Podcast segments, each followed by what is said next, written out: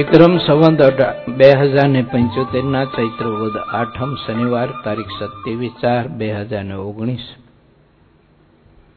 વાલા ભક્તો, દિવ્ય સત્સંગ શિબિર નો પ્રારંભ તારીખ ઓગણત્રીસ ચાર બે હજાર ઓગણીસ સવારે નવ કલાકે થશે. જેની પૂર્ણાહુતિ તારીખ પાંચ પાંચ બે હજાર ઓગણીસ બપોરે બાર ત્રીસ કલાકે થશે. સમગ્ર ભક્તજનોને આ દિવ્ય શિબિરનો લાભ લેવા માટે ખાસ જાહેર આમંત્રણ પાઠવું છું. તો આપનો કિંમતી સમય ફાળવી અને આ શિબિરનો લાભ લેવા માટે ખાસ પધારજો. જેમાં શિબિર અંતર્ગત પરમ ભગવદીય અક્ષ નિવાસી શ્રી બચુભાઈ, રામજીભાઈ ગેલાણી તથા અક્ષર નિવાસી. શ્રી મંજુલાબેન બચુભાઈ ગેલાણીની સ્મૃતિ અર્થે શ્રીમદ સત્સંગી જીવન કથા પારાયણનું આયોજન કરેલ છે. જેના વક્તા પદે પૂજ્ય માધવ પ્રિયદાસ સ્વામી તેમજ પૂજ્ય કેશવ પ્રકાશદાસજી સ્વામી આપણને કથા શ્રવણ કરાવશે. બહુ અનેરો લાભ છે. ભગવાનના ચરિત્રો રૂપાળા ઘનશ્યામ મહારાજની સન્મુખ બેસીને સાંભળવા. એના જેવો કોઈ મહા મોટો યજ્ઞ નથી. અને એ મફતમાં મળે છે. કારણ કે આ સમગ્ર આયોજન જે કથાનું સત્સંગી જીવનનું છે ને એ બચુભાઈ રામજીભાઈ ઘેલાણીના પરિવાર તરફથી છે. કથાનું, સત્સંગી જીવનની કથાનું આયોજન. એ લોકોને સંકલ્પ હતો કે પૂજ્ય અક્ષર નિવાસી બચુ બાપાના નિમિત્તે કાંઈ ભગવત ગુણાનુવાદની કથા થાય, બધા સાંભળીએ અને ભગવાન શ્રીહરિનો રાજીપો મેળવીએ. આવો શુભ સંકલ્પ એ લોકોને હતો, એટલે એમને આયોજન કર્યું છે. બીજું, એ શિબિર અંતર્ગત શ્રીજી મહારાજની અમૃતવાણી માનવ સમાજને અતિ સંસ્કૃત કરવા માટે અને આદર્શ બનાવવા માટે સમગ્ર ભારતીય શાસ્ત્રના એક નિચોડ અર્ક રૂપે ભગવાન શ્રીહરિએ આપણને જે સંદેશાત્મક જે વાતો આપી છે, સંદેશાત્મક જે અમૃત બિંદુઓ આપ્યા છે, સંદેશાત્મક મહારાજે આપણને જે સૂત્ર અને સુવિચારો જે આપ્યા છે, એની કથા. અક્ષર નિવાસી પરમ ભગવદીય શ્રી વસંત દાદા, કે જેમણે શિક્ષણ વિભાગમાં આપણા આ ગુરુકુલમાં પ્રારંભ કાળથી માંડી અને એમના શરીરે જ્યાં સુધી એમને મદદ કરી ત્યાં સુધી આપણને બહુ મદદ કરી છે એમને.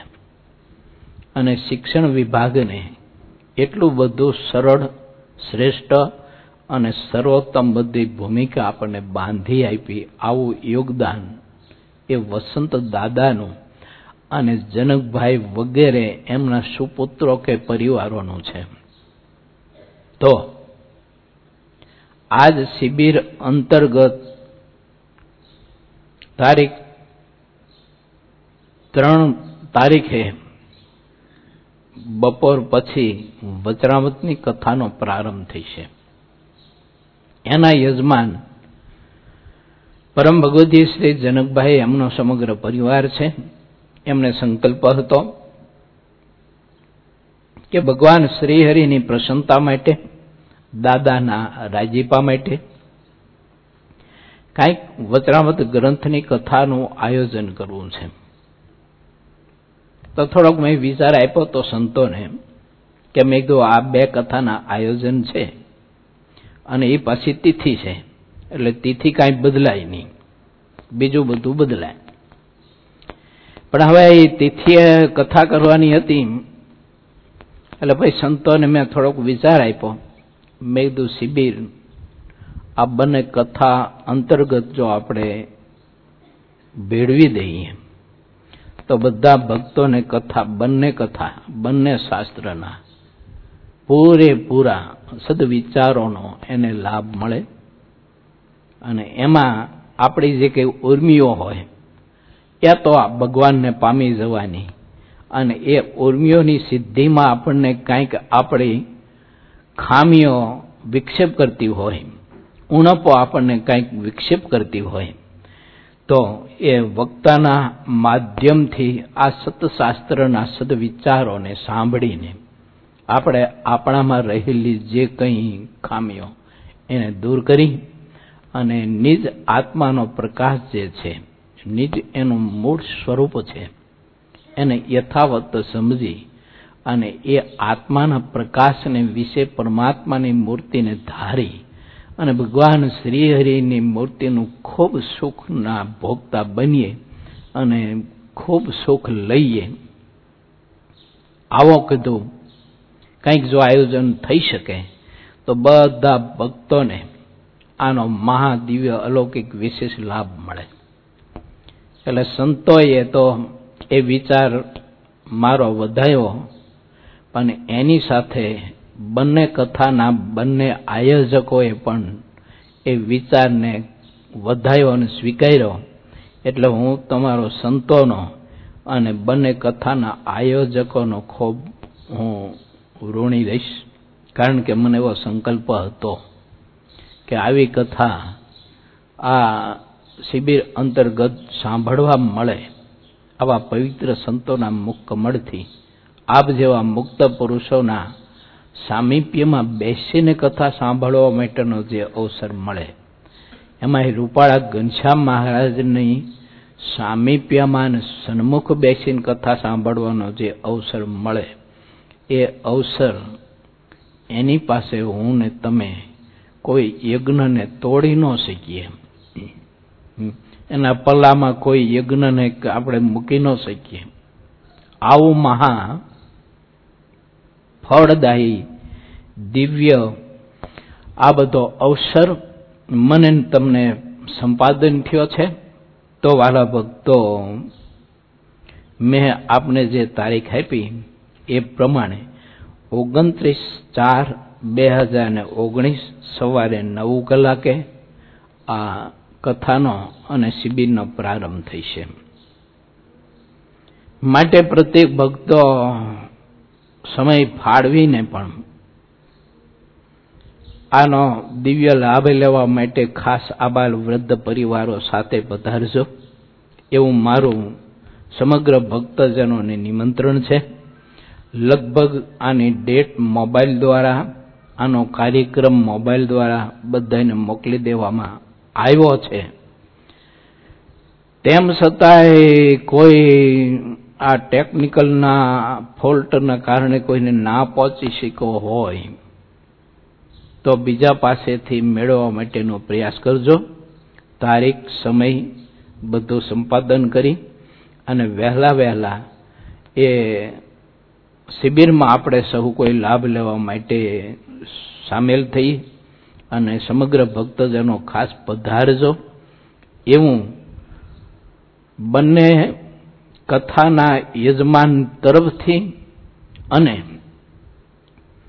શિબિરના વ્યવસ્થાના ભાગરૂપે સંતો, હરિભક્તો, આપણા ગુરુકુલનું ટ્રસ્ટી એના વતી પણ સમગ્ર ભક્તજનોને ખાસ નિમંત્રણ પાઠવું છું. તો આપ પધારજો.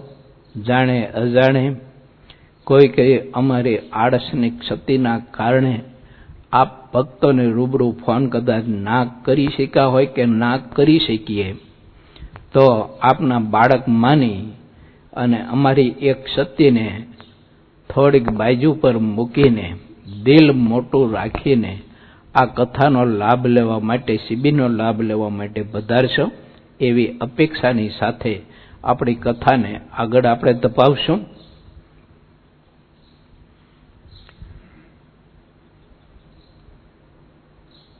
આજનું અમૃત બિંદુ. લાગણીઓને અભણ જ રહેવા દો એ જો ભણશે ને, તો ઘણા સંબંધો નાપાસ થઈ જશે. અદ્ભુત વાત છે.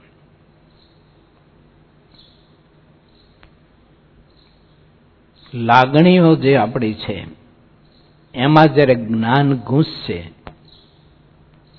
એમાં જ્યારે બુદ્ધિ ઘૂસશે, એમાં ચાતુર્ય કે આપણી કળા જો અંદર ઘૂસી જાય છે તો રિઝલ્ટ ઝીરો આવશે. લાગણી સાચી, પણ લાગણીનું લક્ષ્ય છે ને આખું બદલાઈ જાય છે જે લાગણી પરમાત્માને પામવા માટે, જે લાગણી ભગવાનના ભક્તનો રાજીપો કમાવા માટે, એ લાગણીઓ જે રસ્તો પકડીને ચાલતી હશે ને, એમાં જો ભણતર ભળશે આપણું આપણું ચાતુર્ય જો અંદર ઘૂસશે, એમાં બુદ્ધિ જો આપણે ઘૂસશે આપણા વિચારો અંદર આપણે ઘૂંસાડી દઈશું. તો એ લાગણીઓનું રિઝલ્ટ ઝીરો હોય છે. કારણ કે આમ ડાયવર્ટ થઈ ગયું. મોક્ષ માટે જે લાગણીઓ આપણી ચાલતી હતી, મોક્ષના માર્ગે ચાલતી હતી, એ અધોગતિના માર્ગે ચાલવા માંડશે. એમાંથી વિકારો ઊભા છે મારા તારાના વિકારો ઊભા થઈ છે. ચીજ વસ્તુ પદાર્થની અપેક્ષાના વિકારો એમાં ઊભા થઈ છે. એમાં કાંઈક કાંઈક પાછું લોભ ડોક્યું કરીને પાછું આપણને મદદ કરવા દોડી આવશે. તો એ દોડી આવેલો જે લોભ છે, એ પણ આપણી લાગણીઓનો જે લક્ષ્ય છે, એને કંઈક જુદી દિશામાં લઈ જાય છે. અને જેની પાસેથી આપણે રાજીપો કૃપા પ્રાપ્ત કરવાની છે એના બદલે પછી એમાંથી કંઈક આપણે બધું જુદું જ કંઈક કમાઈશું. કે જે કંઈક જુદું જ કમાયેલું, બધું જ મોક્ષના માર્ગમાં મને તમને અવરોધ કરશે, આડો આવશે. માટે લાગણીઓને અભણ જ રહેવા દો એમાં વિદ્યા ઘુસાડશો નહીં. મતલબ કે આપણી વિચારધારા યા તો આપણી બુદ્ધિ, આપણી કરામત, આપણી બુરી ઈચ્છાઓ, માન, પૂજા, પ્રતિષ્ઠાની ઈચ્છાઓ રૂપી વિદ્યા લાગણીઓમાં મારા બાપ કોઈ દિવસ ભળવા દેશો નહીં. લાગણી એટલે એને લાગણી જ રહેવા દો નિર્દોષ રહેવા દો. એને સ્વચ્છ રહેવા દો. નિર્મળ રહેવા દો એમાં વિકારો નહીં નાખીએ આપણે. એ પરમાત્માનું આપેલું એક ધન છે. એક પરમાત્માની આપેલી એક અણમોલ સંપત્તિ છે. નહીતર માણસનું હૃદય છે ને લાગણીશીલ થાય જ નહીં કોઈ દિવસ. જો.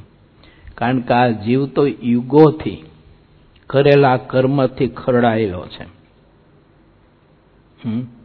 યુગોથી કરેલા કર્મથી આત્મા એટલો બધો દૂષિત વિચારોથી ઘેરાયેલો ખરડાયેલો છે. એમાં લાગણી કેવી રીતે હોય? એમાં તો કેવળ નિર્દયતા, સ્વાર્થ, મતલબ, મોહ આવા બધા વિકાર સિવાય કશું ના હોય.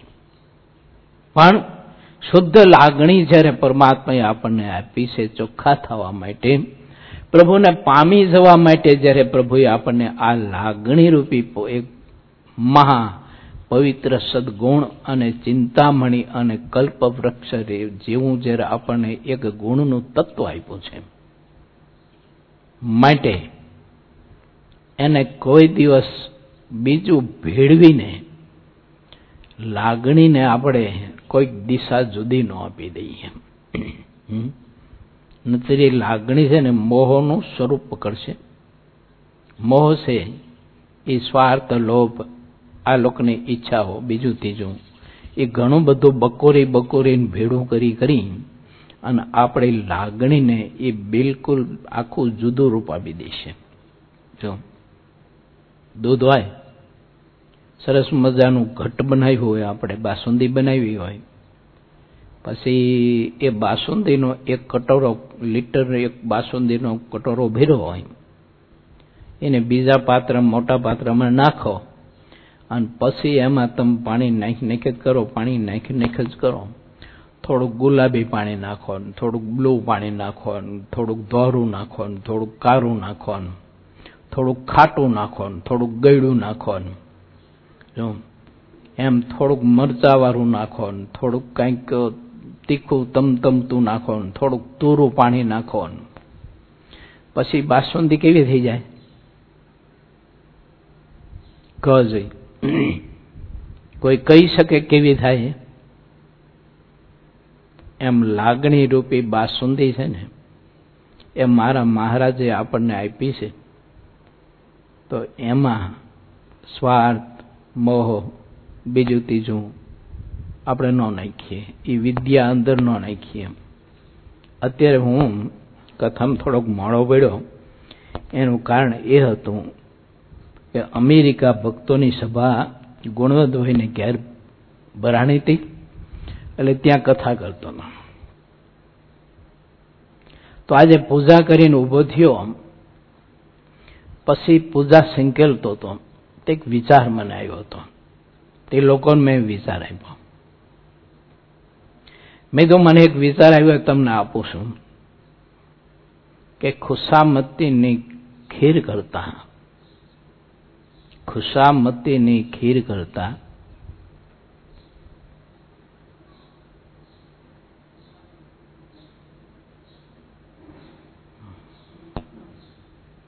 ખુમારીની ખીચડી બહુ શ્રેષ્ઠ છે. જો ખુશામતીની ખીચડી કરતા, ખુમારી, એની ખીર કરતા,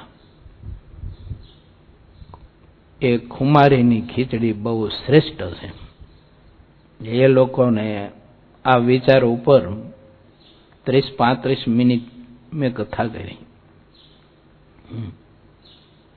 મારું તમારું જીવન જો બગાડતી હોય ને, તો ખુશામતી. અને જીવનને સુધારતી હોય ને, તો ખમેર વંતી ખીચડી. એ અમૃત જેવી જો આપણે લાગે, તો એ જીવનની બધી બાજી સુધારે અને ખુશામતીની ખીર મારીને તમારી બાજી બધી બગાડે. પસંદગી મારીને તમારી. આ તો પૂજા કરીને ઊભો થયો ને પૂજા અહીં કરતો હતો. મેં કીધું, વિચાર આવ્યો આવો. તે વિચાર મેં તમને આપું છું. પછી વિચાર અહીં તમારી પાસે રજૂ કરું છું. તો એ વિચાર મારા પૂરતો પણ હોઈ શકે એમ. તમને કામ લાગે ન લાગે એ તો મને ખબર ન હોય, એ તમને ખબર હોય.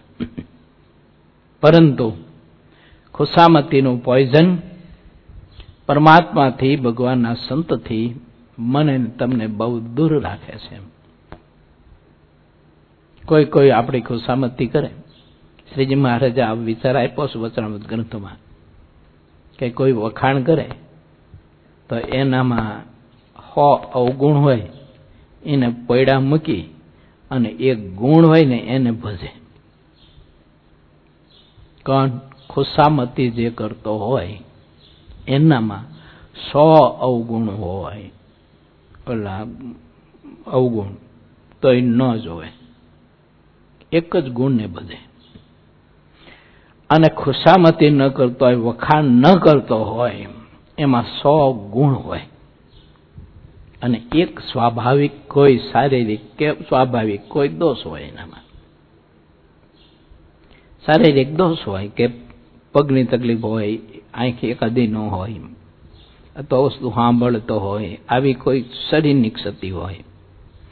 યા તો સ્વાભાવિક કોઈ એક માણસમાં કોઈ એવી કંઈક પ્રકૃતિ એકાદી પડી હોય. થોડો ઘણો રસાસ્વાદ નડતો હોય કે પછી કંઈક ચીજ વસ્તુ પદાર્થનો કંઈક લોભ હોય, કોઈ થોડી ઘણી લેવું વૃત્તિ હોય એમ. કે આવું કંઈક હોય એમ. પણ એક જ હોય. અને ગુણ સો હોય. પણ ખુશામતી નથી કરતો ને. પોતાનો વખાણ નથી કરતો ને, એટલે એક જ શક્તિને પકડશે, એનો અભાવ અવગુણ લઈ અને માણસ મોક્ષના માર્ગથી પડી જાય છે. એટલે ખુશામતીની ખીર ભલે મને તમને સ્વાદિષ્ટ લાગતી હોય, પણ અંતે એ પોઈઝન ભયંકર પોઈઝન છે. મોક્ષ બગાડવાનો.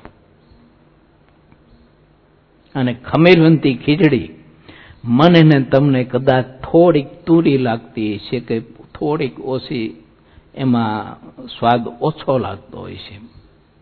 અસ્વાદિત આપણે દેખાતી છે. ઓલું સ્વાદિત દેખાતું હોય છે. પણ કયા સ્વાદમાં મોક્ષ છે, કયા સ્વાદમાં આપણું કલ્યાણ બગડે છે, એની પસંદગી મારે તમારે કરવી રહી. વિચારો, આપણે કરવા રહ્યા.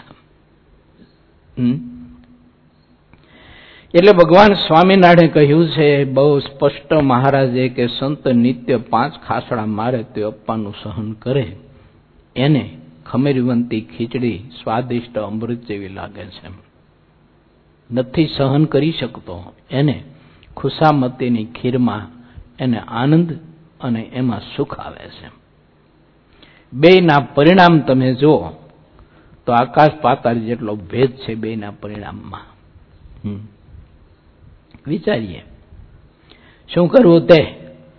ખુશામતીની ખીર આપનું ભોજન કર્યા કરવું કે ખમીરવંતી ખીચડીનું ભોજન કરવું એ આપણે વિચારવાનું. પસંદગી આપણી. ભોજન કેવું કરવું છે? એ આપણે વિચારવાનું અને એમ માનીને ભોજન કરવાનું.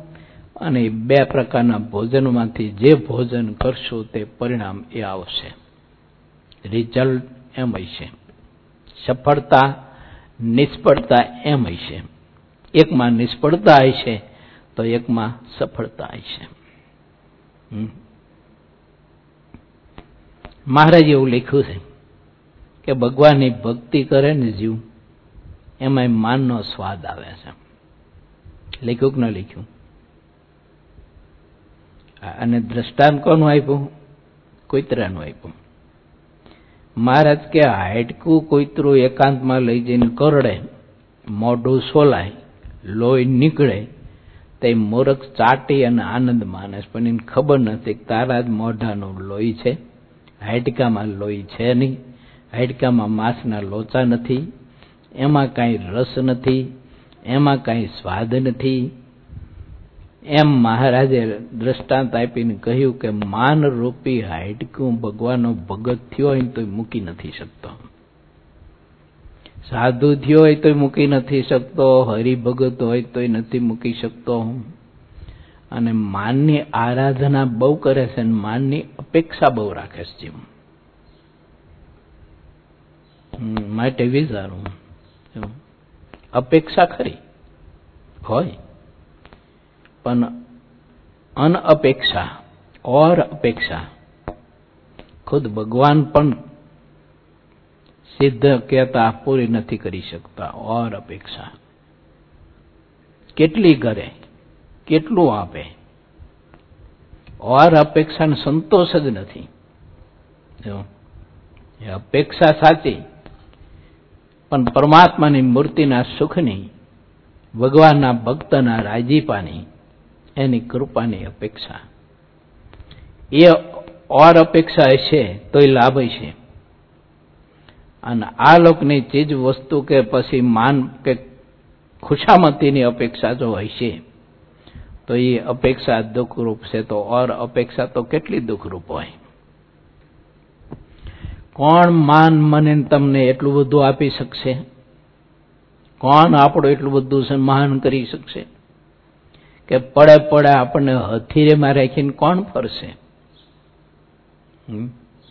ઓર અપેક્ષા, માણસ કદી પણ ક્યારેય પણ ન રાખે. હું તો એવું માનું છું કે અપેક્ષા મત રાખો. એક રાજીપા સિવાય બીજી કોઈ અપેક્ષા નહીં. ભગવાને ભગવાનના ભક્ત પાસે કેવળ ને કેવળ એને રાજીપો અને એની કૃપા સિવાય બીજી કોઈ પણ અપેક્ષા આપણે ન રાખીએ એની પાસેથી. તો, ખુમરવંતી ખીચડી એને સ્વાદિષ્ટ અને અમૃત જેવી લાગે છે. નહીતર પછી ખુશામતીની ખીરનું ભોજન બહુ મીઠું લાગે છે એને. પણ અંતે જીવ છે શ્વાન જેવો. તો એ ખીર એના પેટમાં રહેશે નહીં. કારણ કે પાત્ર નથી. જો પાત્ર હોય, તો એ ખીર એનામાં રહે મહારાજે દ્રષ્ટાંત આપ્યું છે, અંત્યનો ઓગણચાલીસમો. ખીર જેવું ભોજન મહારાજ કે કંઈ સરસ ન કહેવાય. પણ શ્વાન જો ખાય તો મહારાજ કે પેટમાં ન રહે, સુખ ન થાય, રગરગમાં પ્રવર્તે નહીં. અને એ ખીરનું ભોજન જો મનુષ્ય જમે, તો રગરગમાં પ્રવર્તન અતિશય સુખ થાય. કારણ કે માણસને ખીર પચે. શ્વાનને પચે નહીં. માટે વિચારવું કે ખુશામતી પછી પચશે માન પછી પચશે બહુ માનને બહુ અપેક્ષા રાખી આપણે ખુશામતીની મળવું. પણ ઓર આપણે અપેક્ષા રાખી ન મળ્યું જે દિવસે. તે દિવસે કંઈ એક્સિડન્ટ એક્સિડન્ટ થઈ શકે નહીં થાય એવું વિચારવું એમ. હો વખત આપણે વખાણ કર્યા ને હોવા વખત ગુણની પ્રશંસા કરી હોય બિરદાવ્યો હોય. પણ એક વખત એને ન બિરદાવ્યો બીજા ભગતને બિરદાવ્યો હોય તો બિચારો બેઠો બેઠો હળગતો હોય. જો એ ધૂંધોયેલા કાષ્ટની જેમ ધમધમતો હોય. એટલે તને સો વખત તો બિરદાયો હશે. એક હજાર વખત તારા વખાણ કર્યા છે. આટલા વર્ષો સુધી તારા વખાણ કરી કરીને થાકી ગયા છે અમે. અને એક જ વખત કોઈ ભક્તને એના ગુણને એની સેવાને બિરદાવી અને તને કાં બધું આટલું બધું તકલીફ ઊભી થાય? પાત્ર નથી. એટલે ખુશામતી માન પણ પચાવવાની પાત્રતા જોઈએ ભગવાન કરતા હતા ખુશામતી, ન કરતા એવું નહોતું. અર્જુને બહુ બિરદાવતા હતા. અર્જુને બહુ વખાણ્યો છે. પણ એ પાત્ર એવું હતું કે પરમાત્મા તરફથી મળેલી આ ખુશામતી અને માન એને પચાવી શકતો તે પુરુષ. જોવાને ભગવાન સ્વામિનારાયણે પરમહંસોને કેટલા બિરદાવ્યા છે અને પરમહંસોના કેટલા ગુણ ગાયા છે. સાગરની કથા તો વિચારો. સત્સંગી જીવન કે ઇતર બીજા ગ્રંથો તો વિચારો. દાદા ખાચરીના પરિવાર પાસે ભગવાન સહજાનંદ સ્વામી પરમહંસના ગુણ ગાતા ગાતા ગાતા ગાતા પ્રભુ થાકતા નહોતા. ક્યારેક ક્યારેક તો ગુણ ગાવા બેઠા એ પરમહંસાના તે આખી રાત્રિ સવાર પડે. સવારો સવાર નોન સ્ટોપ એક ધારા ભગવાન સહજાનંદ સ્વામી આજે પરમહંસો મળ્યા છે ને એના ગુણ એ દરબારને, એના પરિવારને કહેતા હતા દરબાર તમારો પરિવાર એટલો ભાગ્યશાળી છે કે તમને આવા પરમહંસો મળ્યા છે કે જે પરમહંસોનું દર્શન મોટા મોટા સૃષ્ટાઓને પણ દુર્લભ છે. અને એ પરમહંસો અખંડ તમારી જાયગામાં રહે છે. એ પરમહંસોનો અઠવાડો તમારી જાયગામાં અખંડ પડે છે. એ પરમહંસોના રજથી તમારા આ દરબારની જાયગાની રજ તીર્થત્વને પામે છે. એ તમારી જાયગામાં પરમહંસોના સૂકવેલા ધોતિયાઓ એનું દર્શન કરીને આકાશમાં ઉડ્ડયન કરતા પક્ષીઓ પણ મુક્તિને પામે છે. જે મનુષ્યને દર્શન થઈ ગયું હોય ભગવા ધોતિયાનું, તો પણ એને એ મુક્તિને પામે છે. આવા પરમંશો તમારા દરબારમાં અખંડ અખંડ અમારી આજ્ઞા કરીને વાસ કરીને રહે છે. કે જેને જંગલ પ્રિય છે, જેને વૃક્ષની લતાની છાયા પ્રિય છે, જેને એ વૃક્ષની લતાની છાયા નીચે પથ્થરની શિલા તો એને મસરૂના ગાદલા કરતા પણ અતિશય પ્રિય લાગે છે જેને વનફળ જંગલમાં ખરી પડેલા હોય યા તો મળતા હોય તે પેટના ખાડામાં નાખી અને અમારી મૂર્તિનું ધ્યાન કરવામાં જે સ્વાદ આવે છે એ સ્વાદ તો મોટા રાજમહેલના સોનાના ખુમચા અનેક પ્રકારના ભોજન પીસાતા હોય ને સોનાના છપ્પર પલંગમાં સરસ મજાની તળાઈમાં એને પઢવા માટેની કોઈ હાથ જોડીને સ્તુતિ પ્રાર્થના કરે ને તો એને કંટક જેવી એ પથારી લાગે છે. આટલો જેનો બૃહદ વૈરાગ્ય છે. આટલી જેની નિસ્પૃહિતા છે. અને આટલા અમારા વચનબદ્ધ જીવન જીવે છે. એ પરમશો દરબાર, એ બલ તમારા પરિવારના પ્રેમને આધીન થઈને અમારી આજ્ઞા કરીને અખંડ રહે છે. શું તમારું પરમ ભાગ્ય છે? શું તમારા ઉપર કૃપા છે? શું તમારી આરાધના છે? શું તમારા પૂર્વજોના તમારા ઉપર આશીર્વાદ છે? આજે ભગવાન સહજાનંદ સ્વામી એમ કહે છે કે બધું મૂર્તિમંત હું જોઈ રહ્યો છું એમ. હું મૂર્તિમંત જોઈ રહ્યો છું. દરબાર. આ પરમાંશો કોઈ મનુષ્ય નથી. અક્ષરધામના બધા મુક્ત પુરુષો છે. મહારાજે એટલે તો મધ્યના તેરમામાં સોગન ખાધા છે. મહારાજ કે હું બાપુ અખંડ જોઉં છું. આટલા બધા ગુણ ભગવાન સહજાનંદ સ્વામી એ પરમંશોના એ પરિવાર પાસે ખૂબ ગાયા ખૂબ ગાયા.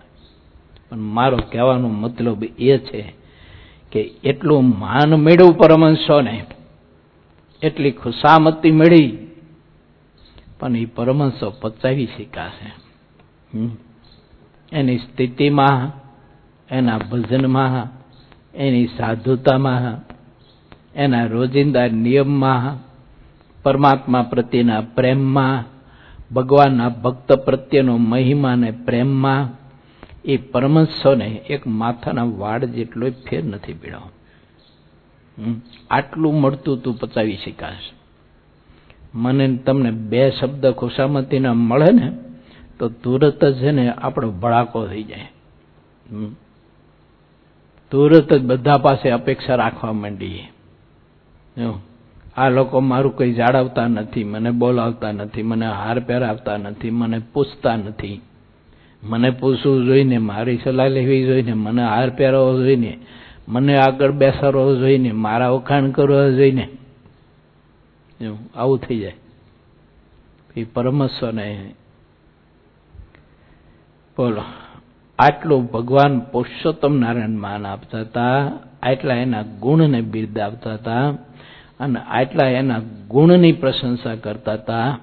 તો એ પરમેશ્વરની પરમેશ્વરની સાધુતામાં એક માથાના વાળ જેટલું પણ આમ હલચલ ન થઈ બનો જબરી વાત છે ને? તો એને ખમીરવંતી ખીચડીમાં કેવો સ્વાદ આવતો હોય છે અને ખુશામતીની ખીર એને કેવી પોઈઝન જેવી લાગતી છે જબરી વાત છે. માટે લાગણીઓને અભણ જ રહેવા દો એ જો ભણશે તો ઘણા સંબંધો નાપાસ થઈ જશે. પછી જેની સાથે આપણે લાગણીથી સંબંધ રાખવો હોય છે ને, એ નહીં રાખી શકાય. કારણ કે આપણે એમાં વિદ્યા નાખી, નહોતી નાખવાની. નાખી. જેવું. અમુક વસ્તુમાં અમુક નખાય. માનો કે આપણે ગોટા બનાવ્યા. તો એમાં આપણે હંસર નાખવું હોય, મીઠું સિંધાલો ઉપરથી બબરાવવો હોય, મરચું બરચું તો ન ખાય. તરબૂચ સુધાર્યું. તો એમાં આપણે કંઈક હંસર બીજું ત્રીજું નાખવું હોય તો નાખી શકાય. સ્વાદ આવે. છાશ આપણે બનાવી. દહીં આપણે બનાવ્યું. તો દહીંમાં શેકેલા જીરાનો પાવડર, સંચર કે પછી છાશનો મસાલો લોકો અત્યારે બનાવે છે. નાખી શકાય.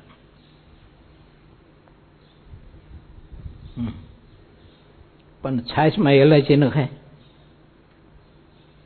હંચર કરતા શ્રેષ્ઠ છે. કિંમતી છે. એના કરતા એમાં સ્વાદ સારી છે. પણ છાશમાં છે ને એલાયચી ન ખાય. તરબૂજ તમે કાપો, ટુકડા કરો, પછી એમાં એલાયચીનો પાવડર નખાય ખાય જાયફળ એલાયચીનો પાવડર ખાય. કયો નાખજો ખરા એક દી હવા કેવું આવે જોઈ લીજો. તો મને કહેજો તો કથામાં હું બધું પાછો વારી લઈશ.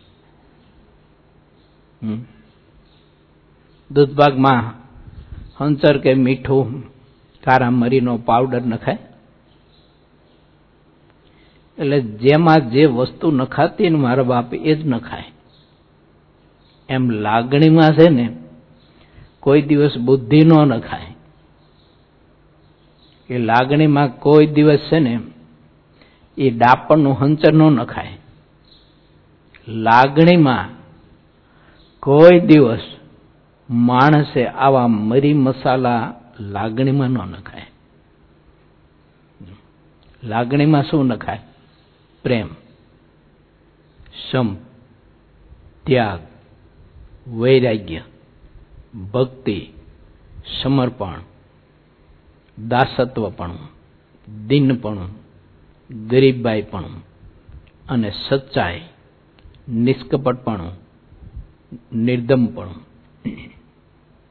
આ લાગણી ખાય. તો એ લાગણીનો સ્વાદ જુદો આવે. એ લાગણીથી કંઈક આપણે કંઈક શ્રેષ્ઠ કંઈક જુદું મળે. અને એમાં એ દૂધપાકમાં કોઈ દિવસ છે ને હંચર ન નખાય. મરચું, મરીનો પાવડર, મીઠું, એ બધું દૂધપાકમાં ન નખાય. માટે વિચારવું ભગવાનના ભક્તને આમ બધું થોડુંક છે ને વિવેક શીખી અને કયા મસાલા કઈ ચીજ વસ્તુમાં નખાય ને એનું થોડુંક તો નોલેજ આપણે મેળવી લેવું જોઈએ. કે કઈ વસ્તુમાં કયા મસાલા નખાય, ક્યાં ન નખાય એટલું થોડુંક નોલેજ જો આપણે મેળવી લઈને તો જીવ કૃત કૃત થઈ જાય. થોડી આરાધનાએ પણ ઘણું બધું શ્રેષ્ઠ પરિણામ પોતે પ્રાપ્ત કરી શકે. મેં હરિભક્તોને ત્યાં એ અમેરિકાની સભામાં અત્યારે કહ્યું, મેં તો આટલું કરશો, ખુમરવંતી ખીચડી તમને સ્વાદિષ્ટ લાગશે. અને ખુશામતીની ખીર પોઈઝન જેવી લાગશે. તો તમને સતીદેહ મહારાજની મૂર્તિનો આનંદ ને સુખ એટલો અનુભવાય છે તમારા મોઢાથી તમે બોલી નહીં શકો. એનું વર્ણન નહીં કરી શકો, એટલો આનંદ આવશે કીધું. દાખલો આપ્યો. મેં કીધું, સામેની દિવાલમાં આપણે ચિત્ર કર્યું હોય. ભગવાનની મૂર્તિ, કોઈ ભગવાનના સંત, કોઈ હરિભક્ત યા તો ગાય, યા તો વૃક્ષ, ગમે તે કૃતિ આપણે બનાવી દોર્યું હોય. અને એની સામેની દિવાલે સેમ સામે મોટો અરીસો તમે ગોઠવી દો. તો સામેની જે કૃતિ છે, એ અરીસામાં અનુભવાય છે કે નહીં, દેખાય છે કે નહીં, દેખાય. એમ આત્માની વિશે મહારાજની મૂર્તિ અનુભવાય છે. પણ કોને ખુશામતીની ખીર જેને પોઈઝન જેવી લાગતી હોય અને ખમીરવંતીની ખીચડી જેને અમૃત જેવી સ્વાદિષ્ટ લાગતી હોય, એને એ અરીસામાં ભગવાનની મૂર્તિ છે ને એ અખંડ અનુભવાય. એવી રીતે જ અનુભવાય. અને અખંડ આનંદ રહે. અખંડ મૂર્તિમાં વ્રતી રહે. અખંડ શ્રીહરિની મૂર્તિ જ સાંભળે, યાદ આવે. એમાં પ્રેમના એટલા બધા એને હિલોરા આવે. એવું. પ્રેમના એટલા બધા મોટા મોટા મોજા ઉછળે. ત્યારે દોટ મૂકીને બાથમાં લઈને ભેટી પડું. મહારાજને ભેટી પડું. મહારાજને ભેટી પડું.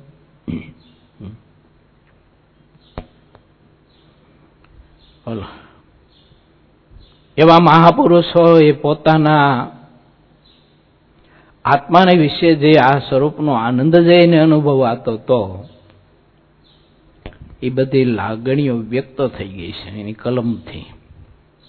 લખ્યું છે. લખ્યું બ્રહ્માનંદ સ્વામી, ભાવ કરી ભેટું, ભગવાને બાદ બરીને ભાવથી મહારાજને ભેટું. આમ હાથ પ્રસારતો હોય પુરુષ. આટલો પ્રેમ ભગવાનના સ્વરૂપને વિશે અને આ આપણા જીવનનું સાચું રિઝલ્ટ છે. બાકી હું તમે ગમે તે માનતા હશો, સફળતા, તો કઈ સફળતા નથી કઈ. આ ગુરુકુળનો આપણે ગમે તેલો ભૌતિક વિકાસ કરીએ. અને ગમે તેવું સારો ઘણો બધો પહોળો વિસ્તાર થાય એ કઈ સફળતા છે એવું માનસ. એ સફળતા નથી. પણ એ કર્તાની સાથે જે કર્તા છે, એ કર્તાની સાથે જે કર્તા છે, એ કર્તાને અખંડ આપણા હૃદયમાં અનુભવાને એ સફળતા છે. જો. પણ એમાં થોડુંક જો આપણી વૃત્તિ છે ને થોડીક બદલાઈ જાય ડાયવર્ટ થઈ જાય, તો એ કર્તાની સાથે, એ કરતા નીકળી જાય અને એ કરતાની સાથે હું કરતા ભળી જાય, એટલે રિઝલ્ટ ઝીરો ગમે તેવી સંસ્થા ઊભી કરો, ગમે તેવું ચલાવો, ગમે તેટલો વિકાસ કરો, પણ આપણા માટે તો રિઝલ્ટ ઝીરો છે સફળતા કાંઈ નહીં, નિષ્ફળતા. માટે આપણે દ્રષ્ટિ થોડીક એવી કેળવીએ કે આ કરતાની સાથે એ કરતા જે છે, બસ એમાં આપણે પ્રેમ થવો જોઈએ. જો એ હરી પછી છૂટવો ન જોઈએ અને હકીકત જો જોઈએ તો આ કરતા એ જ કરતા છે એમ. હું તમે વચમાં નથી અમથા અમથા ગરી જઈશ ઘૂસી જઈશ, લેવા દેવા વિનાના. કરે છે કોણ? ત્યારે આ કાર્ય, આ કાર્યમાં એ કરતા અખંડ મને તમને મનાવવા જોઈએ, અનુભવવા જોઈએ. આ કાર્યમાં હું કરતા એ જો ઘૂંસાડી દીધું અંદર, તો પછી રિઝલ્ટ ઝીરો તમે ગમે તેટલા હોશિયાર હોય ને, ગમે તેટલા બુદ્ધિશાળી હોય ને, જો. પણ રિઝલ્ટ ઝીરો એટલે ભગવાન શ્રીહરિ આપણને આ બધા સદવિચારો જે આપ્યા છે ને કોઈ અદભુત આપ્યા છે એને જીવન સાત કરવા માટેનો અવસર આવી રહ્યો છે શિબિરનો. તો શિબિર અંતર્ગત ભગવાન એવા ભાગવત એકાંતિક પવિત્ર સત્પુરુષોના માધ્યમથી જે સત્સંગી જીવન અને વજ્રામૃત ગ્રંથ જેવા આદર્શ પવિત્ર ગ્રંથના અર્કના જ્યારે સદવિચારો એમાંથી રેલાતા હોય અને એ હું ને તમે કર્ણરૂપી ખોબા ભરી ભરી અને કાનથી જો પી શકશું, તો અમૃતનો ઓડકાર આવશે. અંદરની બધી ખામીઓ દૂર થશે.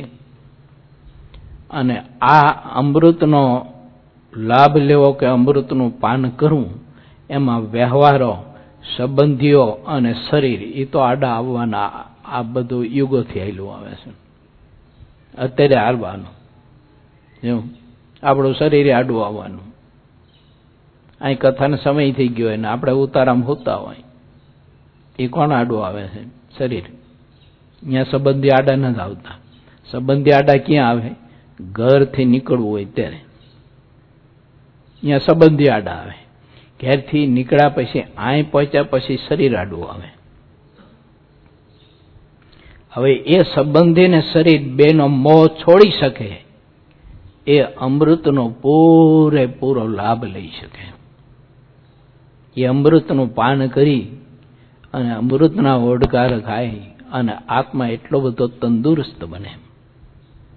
કે એનામાં રહેલી બીજી બધી જે કંઈ બીમારીઓ છે, કામ, ક્રોધ, લોભ, ઈર્ષા, દમ, કપટ આદિ, જે કંઈ નાની મોટી માન મચ્છરની ખુશામતીની બીજી ત્રીજી જે કંઈ બીમારીઓ છે, એ બધી બીમારીઓ આ અમૃતના પાનથી દૂર થાય. મહારાજે શૈલ, લાગ્યા રામચંદ્રજી ભગવાનને બાણના. એનું દૃષ્ટાંત આપ્યું છે કે હનુમાનજીએ ઔષધિ લાવીને પાઈન તોલા શૈલ હતા ને એની મેરે બાર નીકળી ગયા. તેમ આ કથામૃત રૂપી જે અમૃતનું પાન કરવામાં જો આવે, તો વિષય રૂપી જે આ શૈલ, બાણના શૈલ આપણને વાગ્યા હોય ને, એ બધા આપમેળે બહાર નીકળી જાય અને જીવને બહુ પરમ શાંતિ થાય. મહારાજની મૂર્તિનો મહાદિવ્ય અલૌકિક આનંદ અને સુખ અનુભવાય. માટે ભક્તો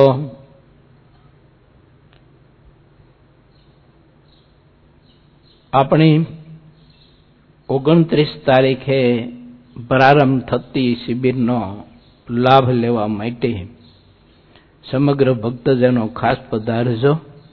એ સાથે આજની કથાને અહીંયા વિરામ